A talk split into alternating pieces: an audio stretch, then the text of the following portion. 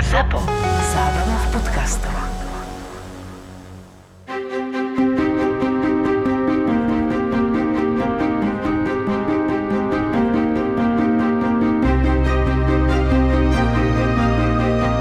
Naša dnešná epizóda bude relatívne špeciálna, pretože prvýkrát sa nebudeme zaoberať o 100 rokmi, 200 rokmi, desiatkami rokov, ale budeme sa rozprávať o vývoji počas miliónov rokov, čo je veľmi náročné obsiahnuť takéto dlhé obdobie pre historikov, nie? No a práve preto sa tým historici veľmi nezaoberajú. A je to no, pravek, samozrejme najdlhšie obdobie v dejinách ľudstva a zároveň teda obdobie, ktoré skúmajú najmä antropológovia, určite archeológovia a už menej historici, pretože história sama o sebe by mala byť skôr niečo, čo je napísané. Hej. No ešte zásadná otázka teda, človek vznikol z čoho? Z rebra alebo z niečoho iného? No existujú dve teórie, aby sme boli uh, korektní. Tak, Rebro a uh, opica. Nie, uh, ale vlastne áno, akože keď tak zoberieme, aj keď ja to nemám rád, naozaj je to povedané, že, že z opice. Jedna je kreacionalistická teória, teda to, že uh, Boh stvoril zem za istý čas a vlastne človek je... A touto teóriou sa antropológovia zaoberajú? Nemyslím. Uh, Na druhej strane teda je tu tá Darwinová evolučná teória, ktorá hovorí o tom, že človek je produktom nejakej teda evolúcie, ktorá vznikne povedzme, alebo začne niekedy pred dvoma miliardami rokov na Zemi, vďaka tomu, že teda tu existuje voda.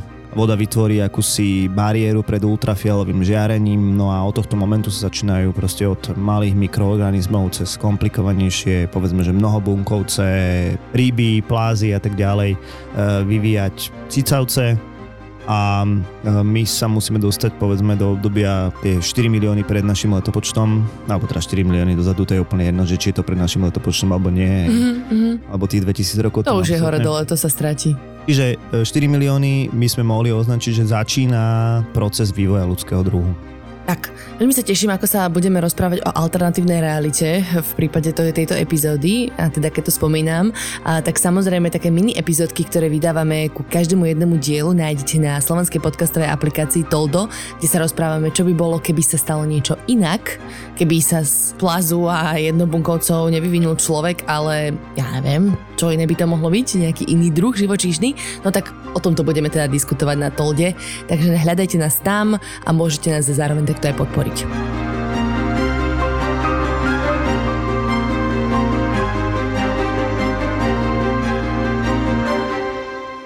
Juraj, tak vráťme sa teda do obdobia 4 milióny pred Kristom po Kristovi as you wish. Pred Kristom je to určite. Dobre, v tomto čase sa po Zemi pohyboval niečo, čo ešte ťažko nazvať človekom, ale vedci to nazývajú, že hominoid alebo hominid. Mhm. A najznámejší z nich e, je tzv. Australopithecus, ktorý má zase mnoho akože, druhov. Čiže Australopithecus je taký najznámejší a zároveň najrozšírenejší predchodca človeka.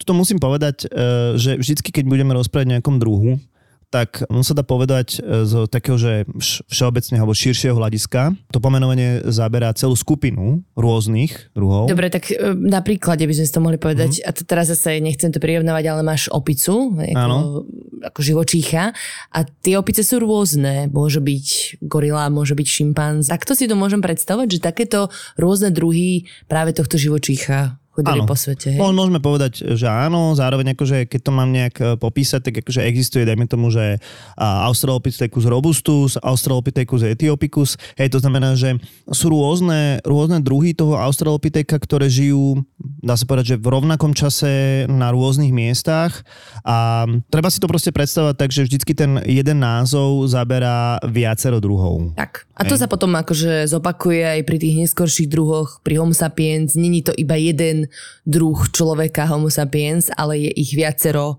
rôznych typov, ktorí sa fyzicky odlišujú. Fyzicky sa odlišujú a preto je tom trošku taký chaos v tej systematike, naozaj vedco, vedci sa na tomto niekedy prú, že ako to teda pomenovávať, takže my budeme vždy rozprávať o, keď poviem Australopithecus, tak chcem povedať celú skupinu Jasné. uh, rôznych druhov.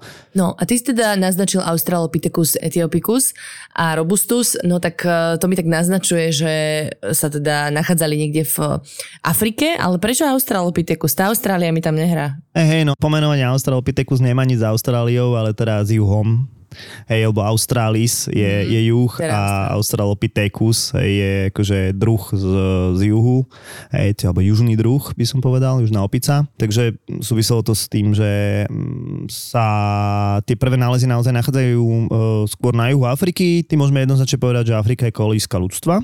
Jasné. Čiže nie je Etiópia, počkej, keď povieš juh Afriky, tak asi... No, jeden z tých Australopithekov sa našiel v Etiópii a druhý ešte nižšie, to znamená v, niekde proste na rozhraní Južnej Afriky, Botswany uh-huh. a tak ďalej. Hej, Takže ešte, ešte aj tam sa nachádzajú rôzne uh, náleziska. Aj keď teda tá Etiópia je veľmi dôležitá. Naozaj tam, tam sa akože mnohokrát kladie, momentálne uh, kladie tak akože úplne že kolíska ľudstva. Ale ten termín vznikol proste niekedy v priebehu 20. storočia, keď, keď sa to označovalo, že, že sú to proste že južné druhy. No, keby sme si teda mali povedať, že ako ten Australopithecus žil, respektíve ako vyzeral, tak e, naozaj sa ešte viacej podobá, dajme tomu na opicu, aj keď e, chodí aj v spriamene, zatiaľ čo teda opica sa e, viac menej pohybuje po štyroch. Hej, aj keď tam sú tiež rozdiely. Žije v stepi, to znamená v nejakom prostredí, kde má vysokú trávu, a tým pádom ho to núti, dajme tomu, načahovať sa za nejakým plodom alebo za, nejakým, za nejakou halúzou nástrom, takže aj toto je ten dôvod, prečo sa ako keby tá postava vyrovnáva. Vieme, že teda je to kvázi bylinožravec, to znamená, že je najmä rastliny a ako som povedal, teda existuje niekoľko druhov. Podľa lebiek vieme, mm-hmm. existovali, že vieme povedať, že sa akož dosť výrazne líšili. A v čom? Akože fyzicky sa v čom mohli odlišovať? Alebo ako fyzicky vyzeral takýto Australopithecus? Naj, naj, najmä akož vo výške sa líšili, oni boli teda pomerne malí, hej, 1,40 m, 1,30 m, veľkosť dnešného nejakého takého dieťaťa. A tie lepky sú naozaj veľmi odlišné, najmä v tých e, nadobočicových oblúkoch, respektíve vo veľkosti tej mozgovej časti. Naopak je veľ, väčšia tá žuvacia časť, respektíve tie zuby sú akože väčšie. Porovnaní s dnešným človekom Aj hovoríš, hej? Aj porovnaní s dnešným človekom, aj v porovnaní medzi sebou, hej, že proste niektorý má, také, ako, také číro na hlave, ale kostené číro. Hej, čiže Oh, proste wow. ako, mne to tam tak akože evokuje takého jaštera nejakého, ale samozrejme, že to s tým nemá nič spoločné. No. Takže jaštero ľudia existujú. To som nepovedal. jaštero opí, pardon teda. Hominidi, tak, aby som bola presná. A, no a teda spomínal si, že už je tam aj nejaká schopnosť komunikácie, že podľa tých nálezov mali vyvinuté hlasivky? Ako, je to veľmi ťažko povedať toto, hej, lebo však ty keď eh, komunikuješ... Nikto tam nebol. Áno, nikto tam nebol, hej, môžeme proste, my vieme určite, čo jedli z nejakých e, nálezov zo zubov a podobne, ale to, že či boli schopní, alebo nakoľko boli schopní komunikovať, tak to sa naozaj veľmi ťažko určuje.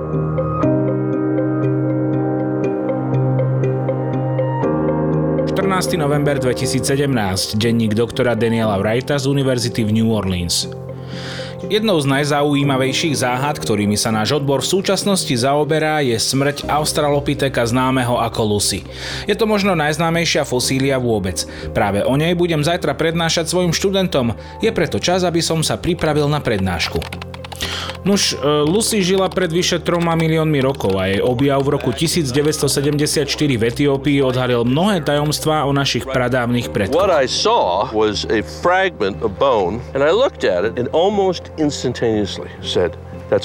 Bola to jedna z najkomplexnejších kostier pradávneho hominida, ktorú kedy našli a jej objav bol prelomovým momentom v paleoantropológii. Našiel ju Donald Johansson spolu so svojím tímom v Afarskej riftovej doline a to vďaka tomu, že si všimol odlesk kosti na slnku. Bola pomenovaná po piesni Beatles Lucy in the Sky with Diamonds, ktorá hrala v ich táborovom rádiu počas oslav objavu. Lucy bola malá s výškou len okolo 1 metra a 10 cm a mozgom veľkým ako šimpanz, no jej nohy a boky boli prispôsobené na vzpriamenú chôdzu. Jej život bol zrejme spojený s lesnatou krajinou a stravou z plodov stromov. Dá sa predpokladať, že bola vegetariánka. My s Kristín sme vegetariáni, práve z dola vonia zapekaná brokolica a keby som nebol taký hladný a unavený, zrejme by sa sem táto poznámka vôbec nedostala. Ale to nič. Ešte chvíľu si budem písať denník a potom pôjdem dolu na večeru. Späť k Lucy. Dlhé roky sme nevedeli, ako zomrela. No nedávno John Kappelman z Texaskej univerzity v Austine a jeho tým prišli s hypotézou, ktorá môže byť kľúčom k rozlúšteniu tejto záhady. suggests she died after falling from a tree. It would have been a collision of about 60 kilometers per hour, which bang hitting the ground that fast. V roku 2007 priviezli do svojich laboratórií kosti z Etiópie, aby ich naskenovali a potom odštartovali výskum, ktorý trval celú dekádu. Výsledky zverejnili až teraz. Podľa ich štúdie Lucy utrpela zlomeniny, ktoré naznačujú, že jej smrť mohla byť dôsledkom pádu zo stromu. Keď som si štúdiu prečítal, bol som fascinovaný. Zlomeniny na ramennej kosti a ďalšie poškodenia na jej skelete naznačovali, že Lucy mohla zomrieť po páde, keď inštinktívne natiahla ruky, aby zmiernila náraz. Táto hypotéza bola podporená aj tým, že zlomeniny boli čiastočné a našli sa len na jednej strane kostí, čo by sa stalo, ak by Lucy padla zaživa. Ako to však už s teóriami býva, okamžite sa objavila oponentúra. Slávny paleoantropológ Tim White argumentoval, že zlomeniny mohli vzniknúť o tisíc ročia neskôr počas procesu fosilizácie a erózie a nie sú dôkazom pádu zo stromu. Táto polemika je príkladom, ako môže byť interpretácia fosílnych dôkazov subjektívna a ako môžu rôzne teórie viesť k rozdielným záverom. Otázka totiž vedie ešte hlbšie. Koľko času Lucy trávila na stromoch? Spávala na vyvýšenom mieste, ako napríklad koruna stromu, aby bola v bezpečí? Hľadala tam potravu? Bola tam náhodou a zradila ju jej neobratnosť? Osobne si myslím, že je možné, že Lucy zomrela po páde zo stromu. Jej telo naznačuje, že mohla tráviť čas aj v korunách stromov, hoci chodila po zemi. Poznáme prípady, keď čimpanzi niekedy spadnú zo stromov s fatálnymi následkami. Lucy mohla mať podobný osud. Možno sa jedného dňa dozvieme viac, ale zatiaľ môžeme len špekulovať a pokračovať v hľadaní dôkazov, ktoré by nám pomohli lepšie pochopiť príbeh tejto fascinujúcej pradávnej bytosti. Tá komunikácia už prebiehala pri tom skutočnom, prvom skutočnom človeku, mm-hmm. čiže to už teda je rod homo. Aha, dobre, no a tak poďme k tomu, že čo sa zmenilo, kedy sa z Australopitika alebo teda akéhokoľvek hominida ľudoopa stal ľudo. Takto akože podľa nás, hej, lebo niektorí naozaj aj vedci radia toho Australopitheka k homo, ale to nemusíme riešiť. Čiže človek má nejaké znaky. A okrem toho teda, že má teda tú vzpriamenú polohu, že má ten protilahlý pálec k ostatným prstom, že chodí po dvoch, to sú všetko dôležité veci, tak e, povedzme ten rod homo sa odlišuje tým, že teda naozaj sa mu zväčšuje tá mozgová časť lepky, a v istých uh, momentoch to bude naozaj že veľmi výrazné. A zároveň zmenšuje sa tá žuvacia časť, respektíve tá časť, ktorá trhá to meso, hej, čiže tie zuby sa zjemňujú, zjemňujú sa aj tie žuvacie svaly, celá, celá tvár sa akože viac... To je tak zaujímavé, keď ten predtým jedol iba zeleninu. Áno. Ej, Ale akože... tak tie halúze asi trhať zubami tiež nie je jednoduché. Aj to, aj si treba uvedomiť, že on drtil vlastne zubami celé orechy, hmm. celé také takže plody, takže tá čelosť bola oveľa silnejšia. A je na prvý pohľad, keď si pozrieš proste tú čelusť e, toho prehomonoida a dajme tomu človeka zručného, tak akože je tam veľký rozdiel. No a Zároveň je tu existencia kultúry. To je dôležité, že od toho rodu homo existuje nejaká materiálna kultúra, e, žitie v skupinách a teda povedzme možno aj tá forma komunikácie. Uh-huh. To vieš ako dokázať? Akože, kde to archeológovia toto vyskúmali, že sa rozprávali medzi sebou tá komunikácia, homo, homo tá komunikácia je problematická, ale akože keď čo rozprávame o kultúre, tak je to naozaj vytváranie tých uh, nástrojov. To je, to je dôležité. Klíny, hej. Napríklad pesné klíny. Hej. To už máme pri týchto prvých ľuďoch?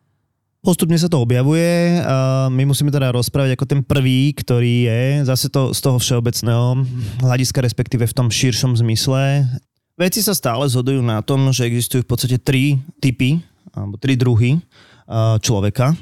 A ten prvý je teda homo habilis, to je mm, klasická, klasika ešte do základnej školy v podstate. To si pamätáme všetci, áno, týchto troch pánov. Áno. No, homo habilis je takže v takom tom, uh, takouto prezývkou človek zručný, ale zase treba povedať, že je to v tom širšom zmysle, hej, lebo v užšom zmysle je to jeden z viacerých.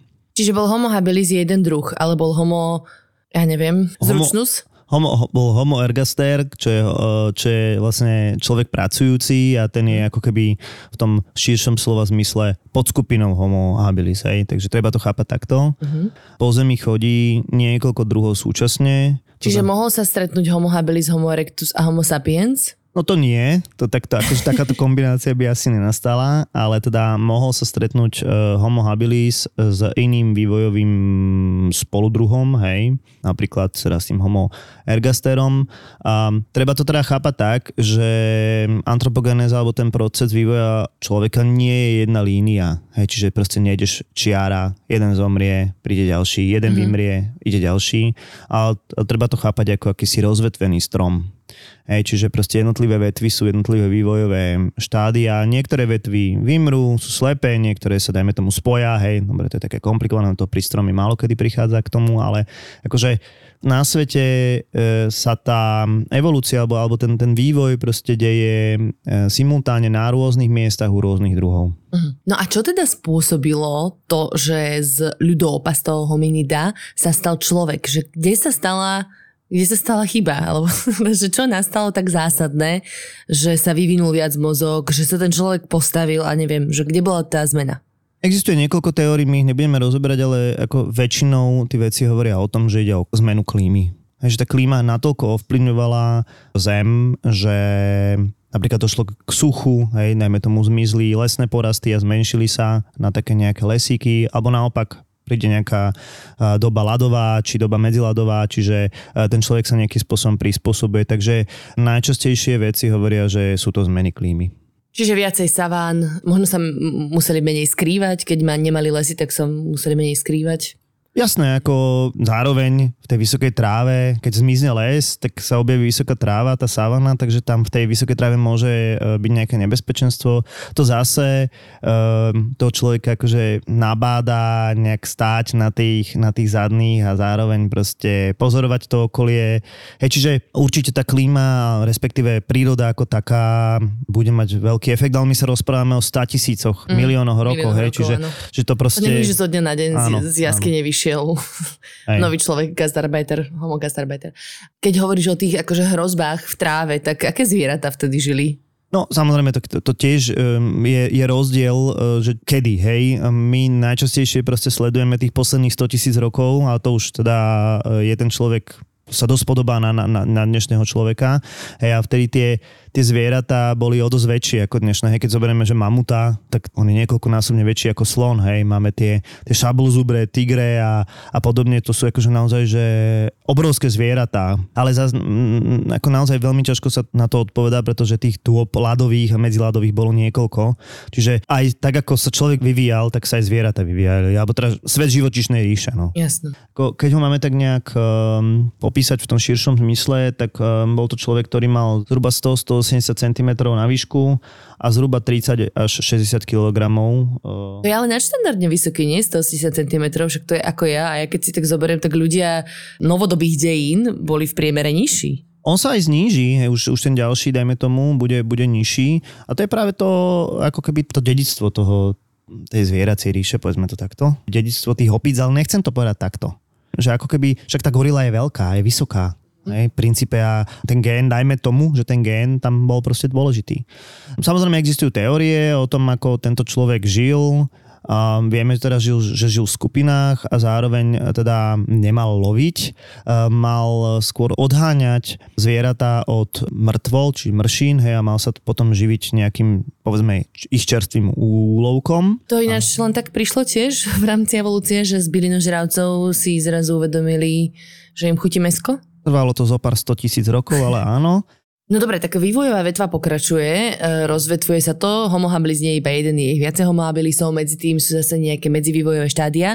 No a potom teda ide ten ďalší druh, ktorý poznáme ako homo erectus. Uh-huh. A ty si hovoril, že nie homo habilis sa priamo vyvinie do erecta, on v podstate homo habilis je slepá vetva. Dá sa povedať, že hej, on vymrie a máme tu práve ten homo ergaster, ktorý teda v širšom zmysle je chápaný ako súčasť tej e, skupiny homo habilis, ale teda v užšom zmysle je to samostatný druh a on sa má vyvinúť práve do homo erecta, čiže človek, ktorý je nazvaný človek vzpriamený. Tento bude žiť 1,8 e, milióna rokov až 150 e, tisíc rokov dozadu. Nálezy máme z Afriky samozrejme, z Javy, čiže z Indonézie, z Číny, ale už aj z Európy. A výška sa nám akože tak ustaluje na tých 170-180 cm. Ale čo je dôležité, tak má naozaj štíhlu atletickú, na dnešné pomery by sme povedali atletickú postavu a súvisí to proste s tým, že bol naozaj schopný behať a využíval ten beh e, vo veľkom.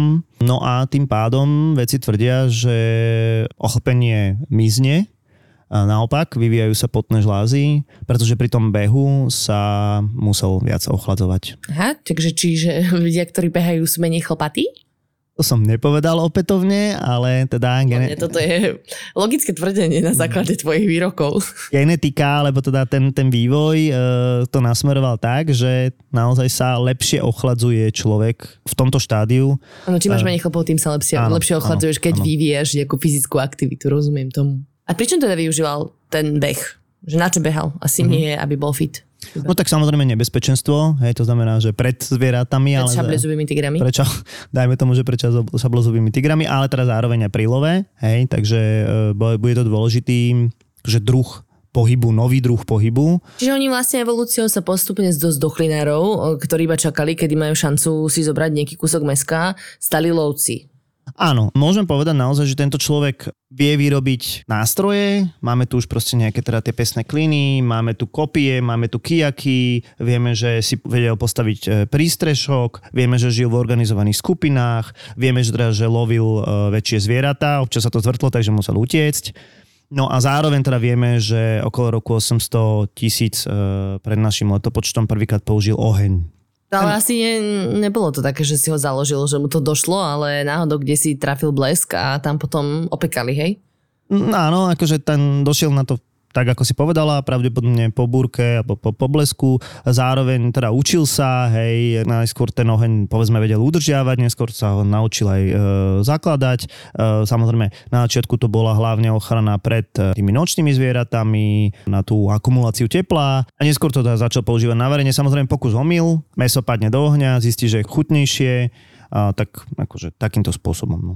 Jasné. A oni si myslím, že vedeli ten oheň ako keby udržiavať dlhodobo a prenášať si ho z miesta na miesto, ej? Sú to teórie, že teda naozaj udržiavali tie uhlíky, dokonca sa hovorí o nejakých bojov oheň, no to sú akože naozaj ťažko sa takéto veci a, overujú, ale teda vieme, že u tohto druhu človeka existovali už proste nejaké naučené vzory správania. No toto ma zaujíma. To čo znamená? Akože vedeli sa porozprávať dobre, alebo išli na pivo, vieš, že čo sú naučené vzory správania homo erecta? Najmä, dajme tomu prílové, hej, že vieš uh, sa nejakým spôsobom, nechcem povedať, že zorganizovať, ale... A ako svorka sa vieš správať teoreticky, áno, že... Áno, áno. Však akože sledujeme to aj v zvieracej ríši, že spolu komunikujú zvieratá svojím spôsobom sa vedia zorganizovať kosatky vedia vyhodiť tuleň a schytiť ho z druhej strany. Áno, presne Vieš, tak. Presne tak. Presne, presne, to je super, že, že naozaj si ideš loviť nejakého, dajme tomu toho mamuta, aj keď v tomto prípade to asi ešte nie je ten mamut, ale teda v princípe si ho nejak náženiš do nejakej pasce a tak ďalej. No. No a akože medzi ľudská komunikácia, že ako sa správali ako komunita? To vieme povedať až u toho ďalšieho, alebo teda vieme to s, s väčšou určitosťou povedať tak, že u toho ďalšieho. A je... Prejdime k ďalšiemu. Dobre. Bude to taký uh, zlomený mostík toto. Dobre, pohode, pohode. Homo sapiens. Áno, to je také známe už. Hej, čo je vlastne človek rozumný. To sme už my. To sme už my, podľa teda isté terminológie sme to my. Uh, on sa má vyvinúť zhruba pred 200 tisíc rokmi. A teda naozaj, keď berieme, že podľa súčasnej terminológie uh, môžeme povedať, že sme to my. Hej, čiže žije do dnes. OK. Vidíš, teda tu je ten prienik, hej, že 200 tisíc rokov a 150 tisíc no. skončil niekedy Homo erectus, takže sa stretli, Dajme eventuálne. Tomu, áno, áno. Teraz mám otázku, že či akože mali nejaký boj medzi sebou, že či Homo sapiens považoval Homo erectus za nejaký poddruh. Ťažko povedať, akože môžem povedať to, že uh, sa mohli sa páriť, hej, um, ako ten Homo sapiens sa vyvinie v Afrike.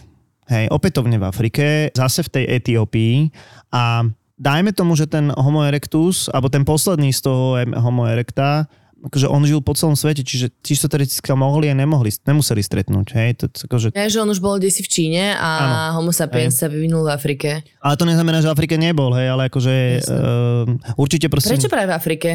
Pri tom striedaní tých dôbladových a medziládových tá Afrika bola asi najlepším e, miestom na, na nejaký akože nový začiatok, povedzme to takto. No. Mm, akože pri rovníku máš tam rovnako dlhý deň, noc. Dobrý prístup k potravinám. OK. Nemôžeme si asi predstaviť ako dnešnú Afriku rovníkovú. Predpokladám, že bolo chladnejšie. Tie teploty sa naozaj že veľmi menili, ale my sa rozprávame o fázach 150 tisíc rokov, hej, čiže proste to sú veľmi, veľmi ťažko sa v tom ako orientuje a vizualizovať si to je najlepšie asi na nejakej časovej osi. No. Jasne, rozumiem. Ale tak akože mohlo to v Afrike vyzerať aj ako v dnešnom Norsku, eventuálne. Eventuálne, no. Južnom. Dobre, vráťme sa späť Homo sapiens. Teda tento druh postupne kolonizuje celý svet. Z Etiópie sa rozširuje ďalej do sveta a tým pádom tá predošlá vetva, tie predošlé vetvy úplne končia. Áno, aj proste ovládne. Zhruba pred 80 tisíc rokmi uh, definitívne opustí Afriku. Akože nie, že opustí, ale odíde aj z Afriky a príde aj do Európy, aj do Ázie. Oni A- teda neplávali po mori, oni prechádzali po zamrznutých častiach väčšinou, Áno, že? prechádzali po tých pevninských hľadovcoch hej, a ako naozaj postupne kolonizuje svet v zmysle, že príde do Austrálie, príde do, cez teda ten zamrznutý Beringov prepla do Ameriky, a akože naozaj niektoré veci sú zaujímavé, že na taký Madagaskar e, príde, ja neviem, 1500 e, pred našim letopočtom, hej, že, čiže zaujímavé je... Mal to blízko, ale nešiel. Hej, a akože na Nový Zéland by mali ľudia prísť až okolo 700 pred našim letopočtom, ale však to je OK. Hej, v podstate tie ostrovy sú um, niekedy akože problematické osídliť, a však niektoré ostrovy sú úplne neosídlené, takže... Mm. 27. jún 2008, denník doktorky Amélie Kestner, austrálskej antropologičky. Stala som chrbtom k pevnine ostrova Flores a pozerala som sa do údolia. Dnes ho pokrývali rýžové polia a džungla. Za mnou sa týčila skalná stena s vchodom do Liangbua, jaskyne, v ktorej sa možno kedysi ukrývala aj ona. Možno so svojimi deťmi, možno s druhom. Bol to jej domov v kontexte, ako ho poznáme my dnes? Hľadanie odpovedí na otázky ma vždy fascinovalo, preto som celý svoj život venovala rozpletaniu záhad ľudskej evolúcie. Myslela som na to aj pred časom uprostred vápencových jaskýň Liangbua, miesta, ktoré sa stalo epicentrom nášho vedeckého objavu. Práve v týchto jaskyniach sme s kolegami odkryli pozostatky toho, čo, pevne verím, je nový, samostatný druh homo, homo floresiensis, prezývaný kvôli malému vzrastu Hobbit. Objav bol rovnako nečakaný ako výnimočný. Pôvodne sme sem prišli sledovať starobilé migrácie homo sapiens z Ázie do Austrálie, ale našli sme niečo úplne iné. Najskôr sa objavila jedna kostra. Podľa mena jaskyne sme ju nazvali skratkou kostra LB1. Išlo o takmer kompletný skelet približne 18 tisíc rokov starý. Žena s výškou len niečo cez meter pre nás predstavovala mozaiku znakov, ktoré boli zároveň známe aj záhadné. Jej malá postava a ešte menšia lepka s objemom mozgovej dutiny len 380 cm kubických bola odbornou verejnosťou spočiatku prijatá so skepsou.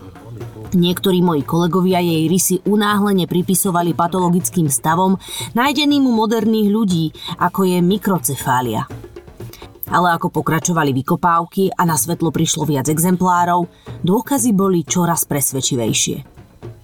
Zápestné kosti mali nápadnú podobnosť s tými u skorých hominidov ako Australopithecus. A nástroje, ktoré sme našli vedľa nich, sofistikované a dokonale prispôsobené ich malým rukám, hovorili o zložitom správaní, ktoré popieralo malú rozvinutosť ich mozgu.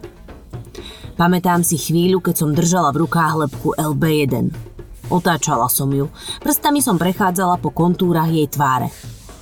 Bolo to hlboké spojenie cez čas, ktoré šepkalo o živote a dávnej minulosti tohto ostrova. Nebola to deformovaná homo sapiens. Bola niečím iným. Niečím jedinečným. Pojem ostrovnej nanízie je známy. Ide o jav, pri ktorom sa druhy vyvíjajú v menšej telesnej veľkosti, keď je ich populácia obmedzená na malé územie, ako je aj tento ostrov. Napriek tomu návrh, že Homo floresiensis bol len prípadom trpazličej populácie moderných ľudí, neobstál v porovnaní s anatomickými a archeologickými dôkazmi, ktoré sme zhromaždili. Nástroje, ktoré sme našli, dôkazy o používaní ohňa na varenie, rôzne stopy na pozostatkoch trpazličieho stegodona, to všetko poukazovalo na sofistikovanú kultúru, ktorá tu prosperovala tisíce rokov. A napriek malej veľkosti ich mozgov výskumy odhalili pokročilé vývojové rysy, ako je zväčšená Brodmanova oblasť 10, spojená s vyššími kognitívnymi funkciami ako plánovanie a rozhodovanie. Dnes už som doma v Sydney, ale presne si pamätám, ako som sa vtedy na ostrove cítila. Stála som sama, pri ústi jaskyne, vychádzalo slnko a ja som počúvala zaspávajúcu džungľu po nočnom koncerte. Takmer som počula ozveny ich pradávnych životov. Praskanie ohňa. Šum jazyka, ktorý už dávno zanikol. Spoločné úsilie o zloženie stegodona. Homo floresiensis nebol poznámkou na okraji našej evolučnej ságy. Boli autormi svojej vlastnej bohatej, hoci záhadnej kapitoly. Napriek skepticizmu zostávam neoblomná vo svojom presvedčení. Dôkazy hovoria sami za seba a ja som len ich tlmočníčka. Homo floresiensis bol samostatný druh. Verím tomu. Bolo to svedectvo o neuveriteľnej prispôsobivosti a diverzite nášho rodu. Tak ako sa hmla rozplývala nad ostrovom Flores, pripomínala mi, že naše hľadanie porozumenia je ďaleko od konca. A každý objav je novým začiatkom. Postupne sa vyvinú aj ľudské rasy, hej, ale to naozaj v priebehu toho posledného 100 tisíc ročia. Pri Homo sapiens už, Áno, hej? áno, áno. Na základe zase počasia a povetrnosti tých podmienok a tak Na ďalej? základe klímy. No, my vieme povedať, že, alebo teda veci tvrdia, že asi okolo roku 45 tisíc pred našim letopočtom, alebo teda pred 45 tisíc rokmi dochádza k akési ľudskej revolúcii, čo znamená vznik umeleckého prejavu. Mhm. A teda chápeme to tak, že postupne sa začnú objavovať prvé uh, nástené malby napríklad a iná takáto akože materiálna uh, umelecká kultúra. Ne me quitte pas, il faut oublier tout. 1. február 2011, denník Evy Kubekovej, gymnazistky z Trenčína. Vybebrala som s profesorom Blankom. Aspoň ja mám pocit malého víťazstva. Nevymýšľala by som, keby na rodičku nebonzoval mame, že sa s Karin na hodinách po celý čas bavíme a nedávame pozor. Takže, na francúzštinu sme dostali za úlohu vybrať si jednu kultúrnu pamiatku a pripraviť si o nej referát. A čo som teda urobila? Namiesto Versailles, Notre Dame alebo Mont Saint-Michel som si vybrala jaskyňu Lasku. Má jaskyňa Lasku niečo spoločné s francúzskou kultúrou, ktorú profesor Blank tak zbožňuje? Sotva. Ale môže ma za to profesor Blank potrestať? Sotva. Je to vo Francúzsku? Je. Je to kultúrna pamiatka? No čo už by malo byť kultúrnou pamiatkou, ak nie hádam vôbec prvé maľby, ktoré kedy vznikli. Takže, smola, profesorko. Som z toho nápadu taká nadšená, že som sa rozhodla prepísať si celý referát sem, do denníka. Takže, najväčší klenot kultúry vo Francúzsku? Lasku je jaskinný komplex v juhozápadnom Francúzsku v údolí rieky Vezer. Keď jaskyňu navštívil významný španielský maliar a sochár Pablo Picasso, vyhlásil Nevytvorili sme vôbec nič. Tak ho uchvátili maľby, ktoré videl. Jaskyna obrazáreň je plná dávno vyhnutých zvierat. Úžasom na krásou fresiek dodal, že vymysleli to úplne všetko. Myslel tým perspektívu na maľbách, výtvarné techniky, takmer dokonalú zbierku zvierat, ktorá pri svetle fakle vytvárala dojem, že zvieratá vystupujú zo steny a pohybujú sa. A boli to akoby prvé kroky k animácii, ktorú ľudstvo objavilo oveľa neskôr. Na miestach, kam sa bolo ťažké dostať, si pravekí umelci vyrobili lešenie. Na osvetlenie miesta, kde pracovali, vynašli lampu. Skladala sa z kusov tuku umiestnených v dutom kameni, podobnom miske s rastlinným knôtom. Pri maľovaní používali štece a práškové farby. Farebná škála zahraňala otiene od žltej, cez rôzne otiene červenej a hnedej až po čiernu. Získavali ich z minerálnych oxidov. Žltú a červeno-hnedú farbu z oxidu železa, tmavo-hnedú z mangánu. Minerály rozdrtili v kamennej miske a na povrch nanášali pomocou štetcov z peria alebo zo zvieracej srsti, prípadne maľovali priamo rukami. Zrazený vápenec na stenách jaskyň vytvoril hladký a svetlý povrch, ktorý bol ideálnym podkladom pre maľby. Vrstva, ktorá by sa dala označiť ako akási vápenná pena, zabezpečila, že sa maľby zachovali v perfektnom stave. A ako vlastne jaskyňu objavili? Jedným slovom by sa dalo povedať náhodou.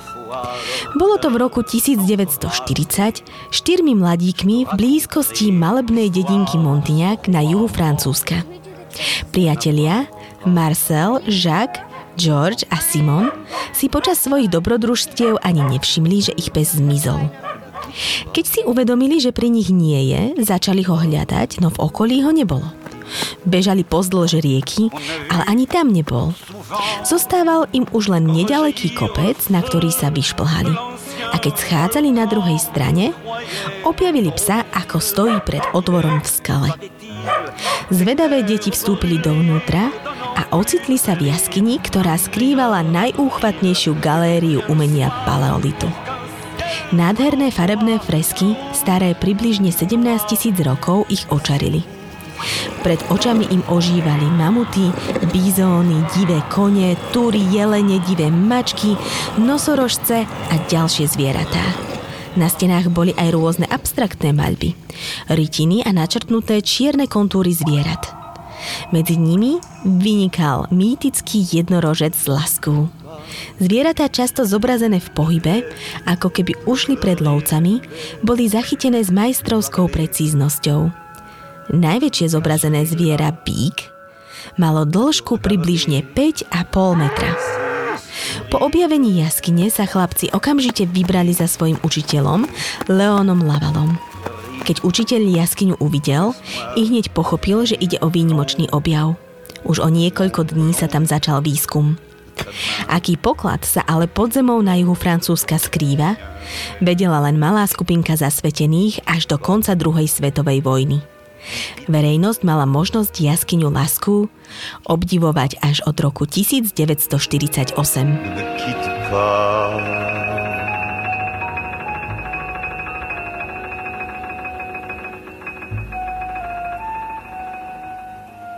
Ešte sme nespomenuli jeden druh, ktorý je známy a hovorilo sa o ňom, respektíve ja si tak ešte pamätám, myslím, že z hodín dejepisu na nejakej základke, že po homo sapiens išiel homo sapiens sapiens, nie? A to bol ten, e, ten človek, ako ho už poznáme dnes. Tak tam chýba tá jedna vetva, ktorá sa volá neandertalci, alebo teda homo neandertalzis, tak to je tá ešte predvetva homo sapiens? No naozaj niekedy sa to chápalo ako slepá vetva homo sapiens a vtedy sa to nazývalo homo sapiens neandertalsis. Dnes e, viac menej od 90 rokov, od konca 90 rokov veci hovoria o homo neandertalsis. Človek neandertalský v preklade, ktorý teda žije popri homo sapiens, najmä v Európe a čiastočne v Ázii, hej, dostal sa maximálne do nejakého Turkmenistanu. Mm-hmm. Zhruba e, pred 300 tisíc rokmi a posledné nejaké známky o jeho prítomnosti máme povedzme 35 tisíc, 40 tisíc e, pred našim letopočtom. A v čom sa teda odlišoval od toho homo sapiens? No, fyzicky bol pomerne teda odlišný najmä vždy sa hovorí o tých nádobočnicových oblúkoch, ale podľa mňa dôležitejšie je to, že mal mohutný trup a robustnejšie kosti, ale zároveň, že bol nižší. Podľa všetkého, podľa vedcov, tento homo neandertálec alebo neandertálec e, musel prekonávať e, nástrahy toho studeného, čiže tej doby ľadovej a tým pádom sa teplo E, musel udržiavať pri hrudníku, alebo teda v hrudníku, preto ten väčší hrudný kôž, ako keby sa tam udržiavalo to teplo. Mm-hmm. Lepka je tiež pomerne odlišná, napríklad nemá bradu. Tu už teda veci tvrdia, že mal svetlú pleť, ako, samozrejme, že je to hypotéza, ale istú dobu sa uvažovalo nad tým, že boli ríšaví, aj keď úplne najnovšie výskumy hovoria, že nie. No a môžeme prejsť akože pomaličky k jeho správaniu. Vždycky sa o neandertálcoch hovorilo, že, že, že bol proste hlúpejší. Mm, to je také negatívne, no. negatívne zafarbenie to má. Mm, posledných 20 rokov výskumy ukazujú, že to tak vôbec nebolo. Boli veľmi inteligentní, a schopní hovoriť, a dokázali vyrábať nástroje, najmä oštepy, naozaj veci dokážu teraz rekonštruovať a hovoria, že sa podobajú na tie dnešné, ktorými sa hádže, myslím ako športové oštepy. poznali oheň samozrejme, e, vieme o tom, že sa starali o svojich chorých a starých a na druhej strane je doložený aj kanibalizmus. Jedli hlavne meso veľkých zvierat, častokrát túlenie, ryby, um, ale vyskytuje sa teda aj varená uh, rastlinná strava. Dokonca teda hovoríme o jednom náleze v, z Francúzska, kde vytvorili akýsi objekt z kvapolov jaskynej výzdoby s tým, že má to taký kruhový tvár a malo to vzniknúť pred 150 tisíc rokmi, čo by mohla byť úplne že prvá stavba, ktorú človek alebo teda ktorú niekto na, na svete spravil. Hej. Nemôžeš povedať o neandertalcovi ako o človeku? No, eh, je to predchodca človeka, ale zároveň vieme, že sa s tým homo sapiens, keďže teda od istej doby sa budú veľmi intenzívne stretávať, eh, tak eh, určite sa aj párili ale akože je to veľmi ťažko povedať toto. No. no, ty si mi hovoril, že vlastne ten gen neandertálcov sa vyskytoval u človeka ešte veľmi dlho. Až doteraz v podstate sa nejaké percento génu pochádza práve z tejto vetvy neandertálcov. Rozumiem to správne?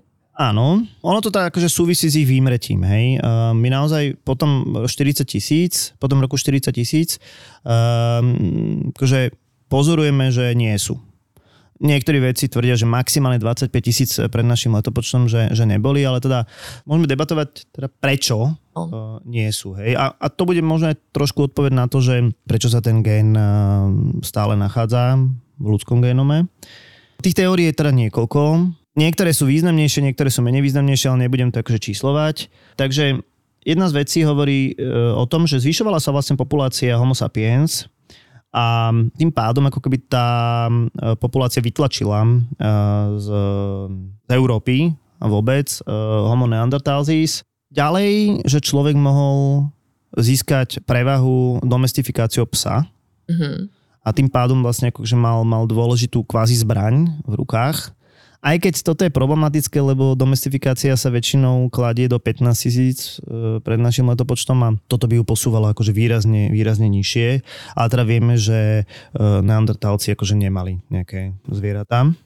Ďalšia teória je, že človek homo sapiens e, priniesol nejaké choroby, ktoré neandertálci vôbec nepoznali, čo sa vlastne v dejinách ľudstva deje akože často. Opakovane, áno ten e, dnešný človek alebo homo sapiens mohol mať lepší metabolizmus a tým pádom ako keby dokázal lepšie spracovať e, nejaké klimatické zmeny Avšak najčastejšie sa za dôvod vymretia neandertálcov považuje klimatická práve zmena. Zase najnovšie výskumy ukazujú, a výskumy teda v jaskyniach ukazujú, že okolo toho 40 tisíc nedošlo k žiadnej nejakej výraznejšej klimatickej zmene. Takže... A to čo, bolo teplo a už im bolo v tých hrudných košoch príliš teplo? Naopak si myslím, že sa ešte viacej ochladilo. V tom čase teda je tá doba ľadová.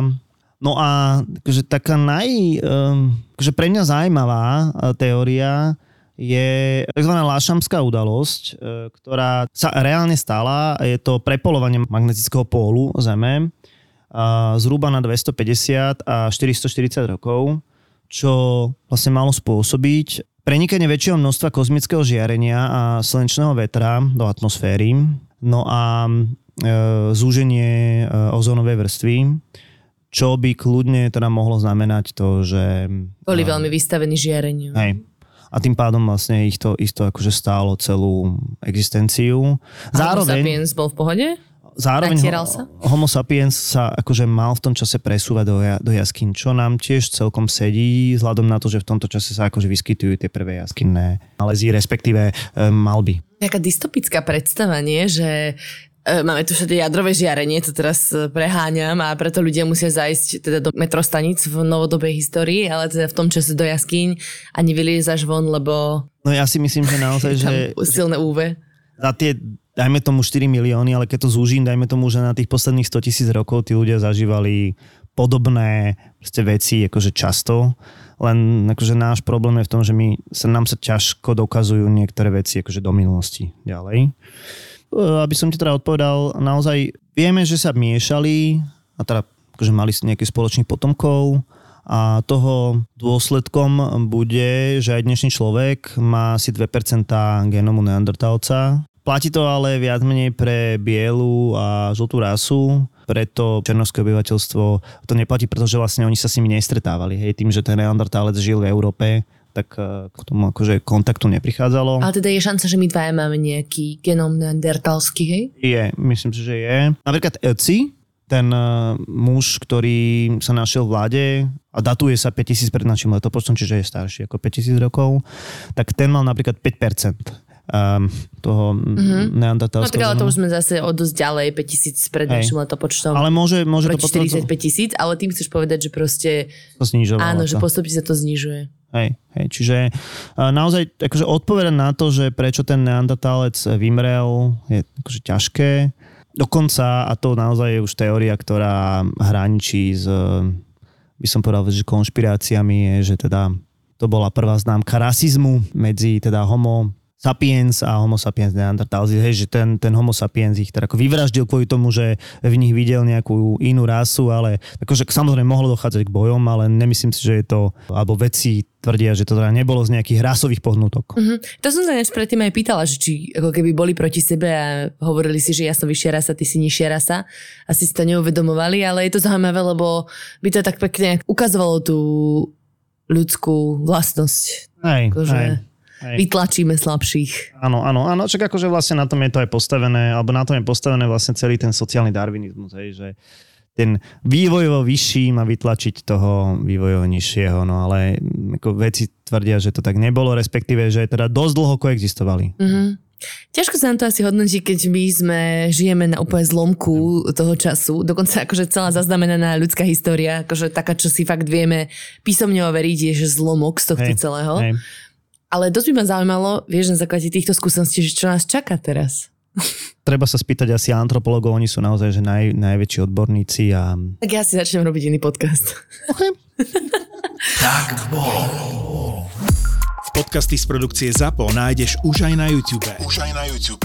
Tak naklikaj kanál ZAPO Zábava v podcastoch a daj nám odber. Daj nám odber.